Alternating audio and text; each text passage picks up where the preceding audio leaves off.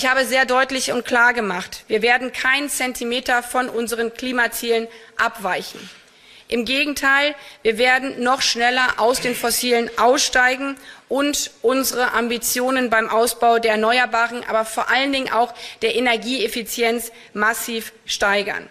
Wir stehen felsenfest zum Ziel der Klimaneutralität bis 2045. Das war Außenministerin Annalena Baerbock von den Grünen die zum Abschluss des Petersberger Klimadialogs Anfang dieser Woche in Berlin um Vertrauen wirbt in die deutsche Klimapolitik. Warum das nötig ist, das ist eines unserer heutigen Themen.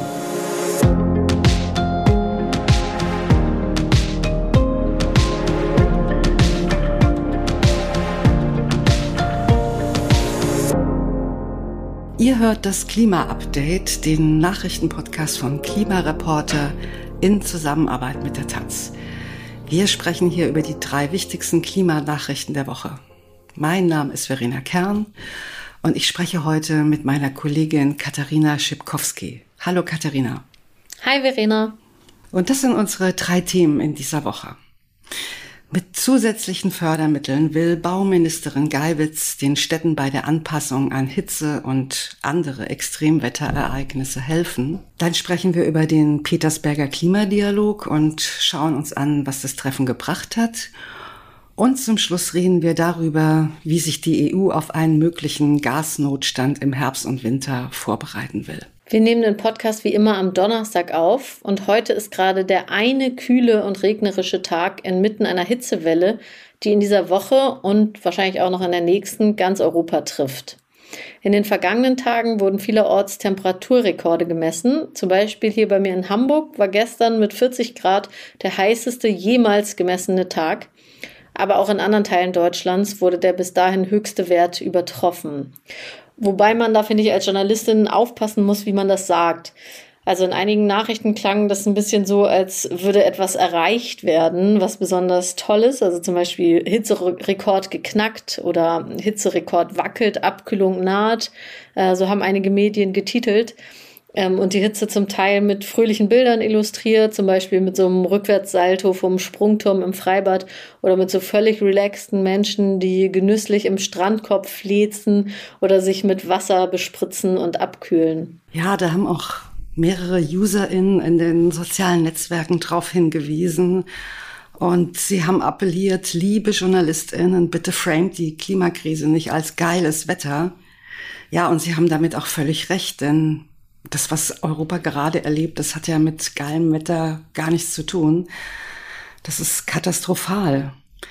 Ihr habt es ja sicher schon gehört. In Portugal sind über 1000 Menschen gestorben. In Spanien über 500. Viele Menschen mussten ihre Häuser verlassen. Wälder und Felder sind abgebrannt. Vielerorts waren Bahnstrecken gesperrt, weil es einfach zu heiß war. Und auch sonst war der Transport eingeschränkt, weil Flüsse einen zu niedrigen Wasserstand für schwere Handelsschiffe haben oder auch weil das Rollfeld auf dem Flughafen zu schmelzen begann, wie das in London tatsächlich der Fall war. Ja, generell werden die Gefahren solcher klimabedingter Hitzewellen oft unterschätzt. Dabei sterben auch in Deutschland jährlich mehrere tausend Menschen an den Folgen. 2018, in diesem besonders krassen Hitzesommer mit einer sehr langen Hitzeperiode, sind in Deutschland 8700 Menschen hitzebedingt gestorben. 2019 waren es 6900 und 2020 sind 3700 Menschen infolge der Hitze gestorben. Wobei das Schätzungen sind, weil Hitze ja keine direkte tödliche Wirkung hat, sondern die Menschen dann eben an Herz-Kreislauf-Versagen sterben oder auch Atemwegserkrankungen werden durch die Hitze verstärkt und daran kann man natürlich auch sterben. Oder ältere Menschen dehydrieren und sterben dann eben an Organversagen. Deswegen sagt man ja auch, Hitze ist ein stiller Killer.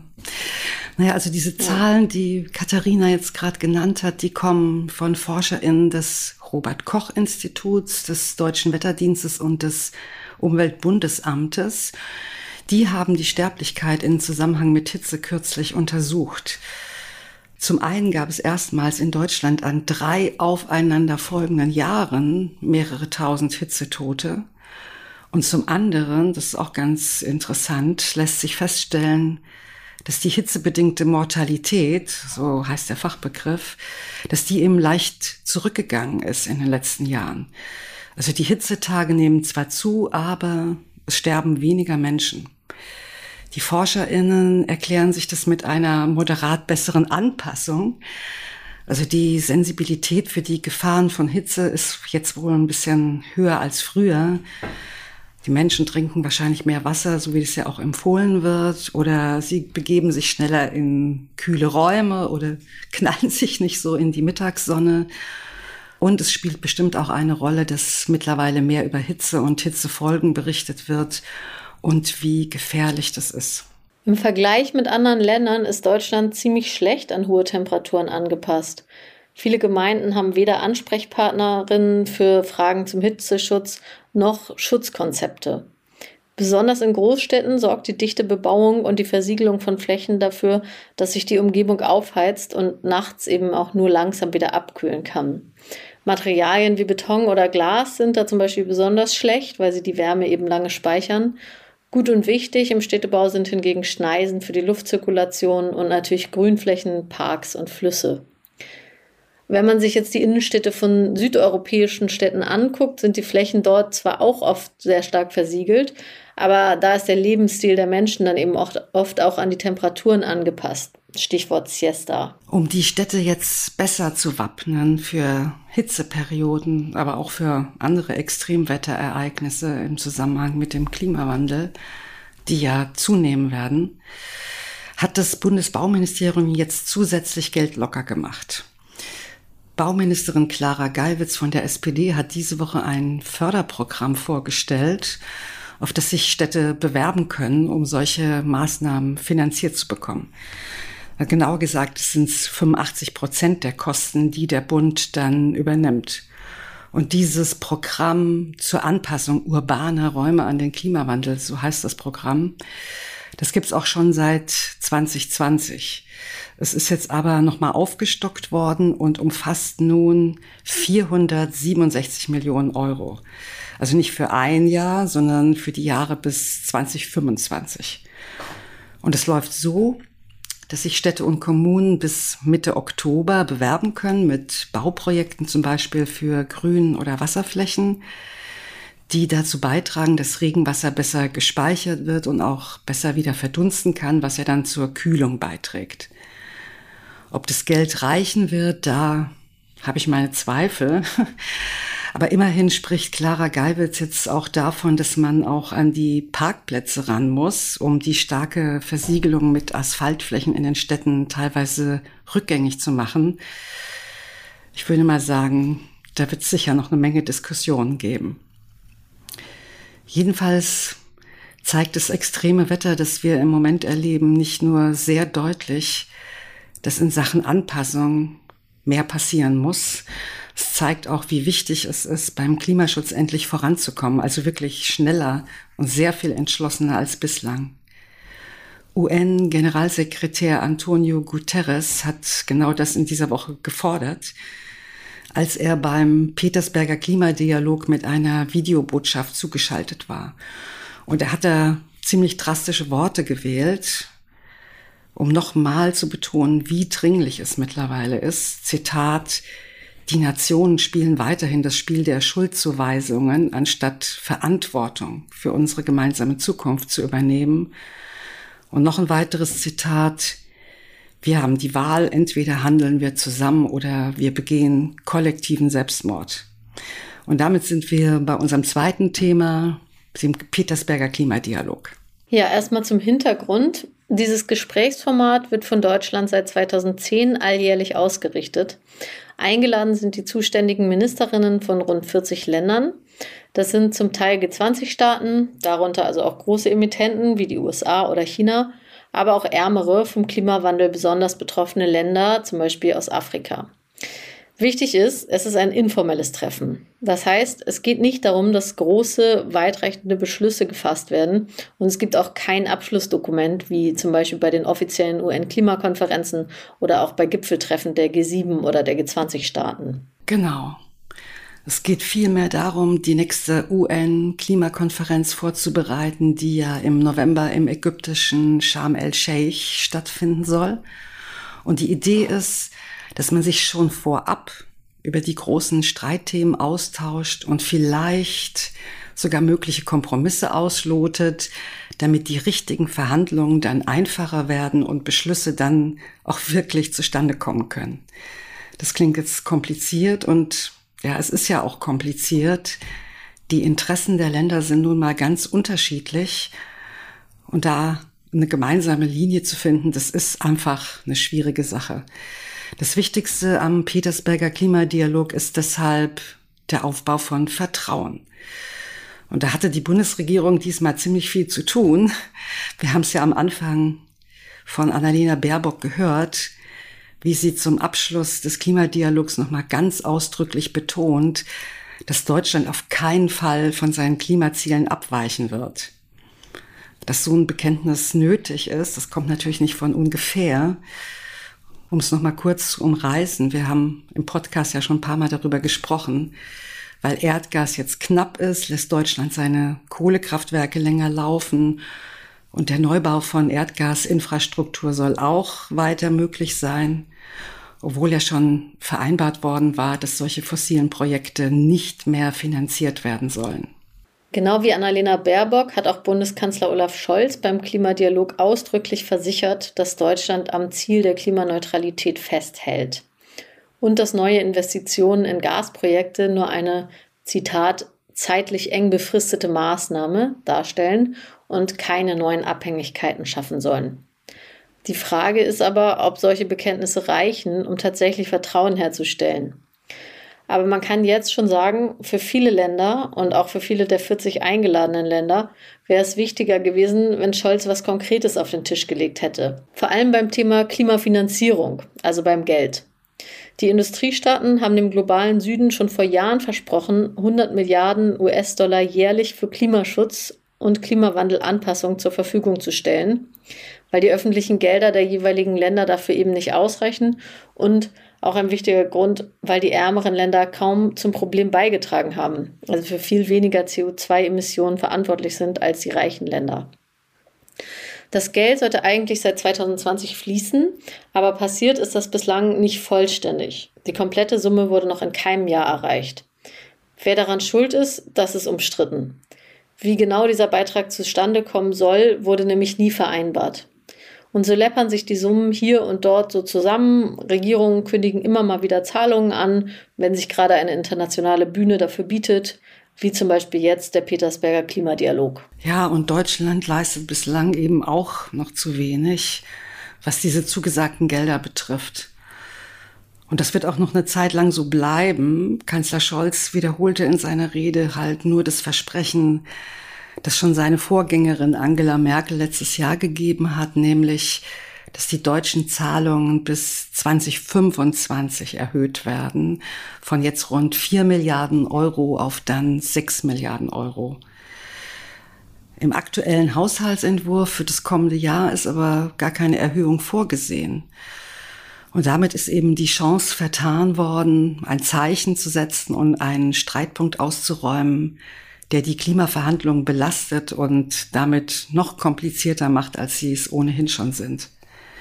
Und das gilt auch für ein weiteres Streitthema, bei dem es halt auch wieder um Geld geht und bei dem auch wieder nichts Konkretes herausgekommen ist beim Petersberger Klimadialog, nämlich das Thema Klimaschäden. Bei den Klimaverhandlungen wird es Loss and Damage genannt. Da geht es um die Klimawandelfolgen, an die man sich nicht mehr anpassen kann, weil eben alles zerstört wurde. Für die armen Länder ist es ein sehr dringliches Problem, weil ja mit fortschreitendem Klimawandel immer mehr und immer schwerere Schäden zu erwarten sind. Und sie fordern so eine Art Kompensationszahlung von den reichen Ländern.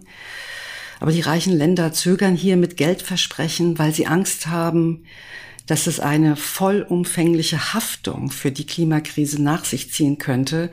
Also dass die armen Länder sie irgendwann auf Schadenersatz verklagen. Und das könnten dann eben wirklich extrem hohe Forderungen werden. Vor allem, wenn die Klimakrise mit dem Tempo und der Wucht weitergeht, wie es jetzt der Fall ist. Naja, die Geldforderungen der armen Länder müssten für die reichen Länder eigentlich ein Ansporn sein, endlich ihren Treibhausgasausstoß deutlich zu senken, damit es in Zukunft nicht unbezahlbar teuer wird. Ja, das müssten sie eigentlich, aber müsste eigentlich scheint irgendwie so ein Ding in der Klimapolitik zu sein. stimmt. Also ja, es müsste eigentlich vieles passieren, aber die Realität sieht dann leider ja auch doch oft anders aus. Naja, wir schauen zum Schluss nochmal nach Brüssel wo die EU-Kommission am Mittwoch einen Gasnotfallplan vorgestellt hat. Es geht dabei um das Worst-Case-Szenario, dass Russland seine Gaslieferungen komplett einstellt und es dann im Winter ziemlich kalt wird in Europa. Im Moment sind es schon zwölf EU-Länder, die gar nicht mehr oder nur eingeschränkt mit russischem Gas beliefert werden. Aber jetzt im Sommer fällt das natürlich nicht ganz so stark ins Gewicht, weil weniger verbraucht wird. Und es fließt aktuell auch wieder Gas durch die Pipeline Nord Stream 1, was ja nicht so ganz sicher war, nachdem sie jetzt zehn Tage abgeschaltet war für Wartungsarbeiten. Aber ob das so bleibt, ähm, ob das Gas aus Russland weiter fließt, das kann ja gerade niemand sagen. Und der nächste Winter kommt sowieso. Deshalb hat die EU-Kommission jetzt den Notfallplan entwickelt und der hat es ganz schön in sich. Denn alle 27 EU-Staaten sollen ihren Gasverbrauch um 15 Prozent senken, also 15 Prozent im Vergleich zum Schnitt der letzten fünf Jahre. Und das schon ab jetzt, ab dem 1. August bis Ende März dann. Alle zwei Monate sollen die Regierungen berichten, wie es läuft und was sie so unternehmen, um diesem, dieses Ziel einzuhalten. Und wenn sie das nicht schaffen, dann sollen sie auch gezwungen werden können. Und das ist schon ein starker Eingriff in die Energiepolitik der Mitgliedstaaten und dürfte wohl auch zu einigen Konflikten führen.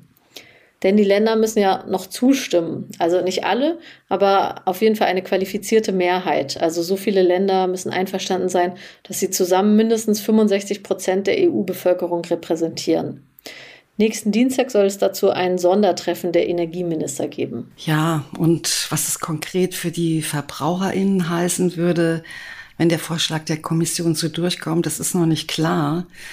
Es kommt auch darauf an, wie viel die einzelnen Länder in der ersten Jahreshälfte schon gespart haben.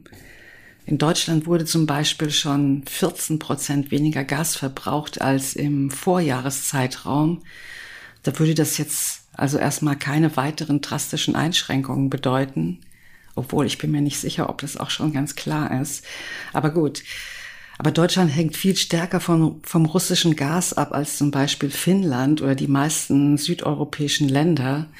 Von daher ist der Plan schon ziemlich auf Deutschland zugeschnitten. Aber nochmal zum konkreten Inhalt des Plans. Der stützt sich auf drei Säulen. Erstens sollen die Industrie sowie der Strom- und Wärmesektor auf alternative Brennstoffe umstellen also auf Kohle, Öl und Atomkraft, also auf all das, was man eigentlich nicht mehr haben will. Zweitens sollen Marktinstrumente den Verbrauch in der Wirtschaft reduzieren, also zum Beispiel finanzielle Anreize für Einsparungen. Und die dritte Säule soll die privaten VerbraucherInnen betreffen, die dafür sensibilisiert werden sollen, weniger zu heizen, naja, das ist ja weder kontrollierbar noch kann man die Leute zwingen zu frieren, aber wo der Staat selbst direkt eingreifen kann, das ist natürlich das Heizen in öffentlichen Gebäuden oder Behörden und da gibt es beim Energiesparen schon noch jede Menge Luft nach oben. Ob der Vorschlag der EU-Kommission so durchkommt, wird sich jetzt also in den nächsten Tagen zeigen. Und das wird auf jeden Fall spannend, denn die Pläne der EU-Kommission sehen vor, dass alle Mitgliedsländer sparen sollen auch diejenigen, die gar kein russisches Gas mehr beziehen. Sie sollen also aus Solidarität mitsparen. Mal sehen, ob das klappt. Wir sind für heute aber erstmal am Ende der Folge angelangt und bedanken uns fürs Zuhören. Wenn ihr die nächste Folge nicht verpassen wollt, dann abonniert uns doch am besten in eurer Podcast-App. Und wenn euch das Klima-Update gefällt, dann empfehlt uns gerne weiter. Und wenn ihr Fragen habt oder Feedback oder uns sonst irgendwas mitteilen wollt, lesen wir gern von euch per Mail. Dann schreibt einfach an klima-update.klimareporter.de. Und jetzt noch vielen Dank an Simone und Wolfgang Resch, die uns in dieser Woche mit einer Spende unterstützt haben. Danke auch von mir und tschüss. Ciao.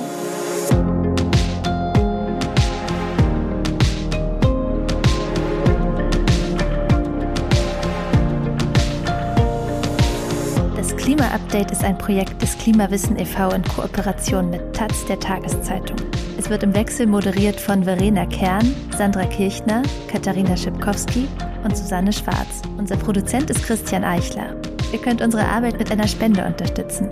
Dazu besucht uns auf www.verein-klimawissen.de.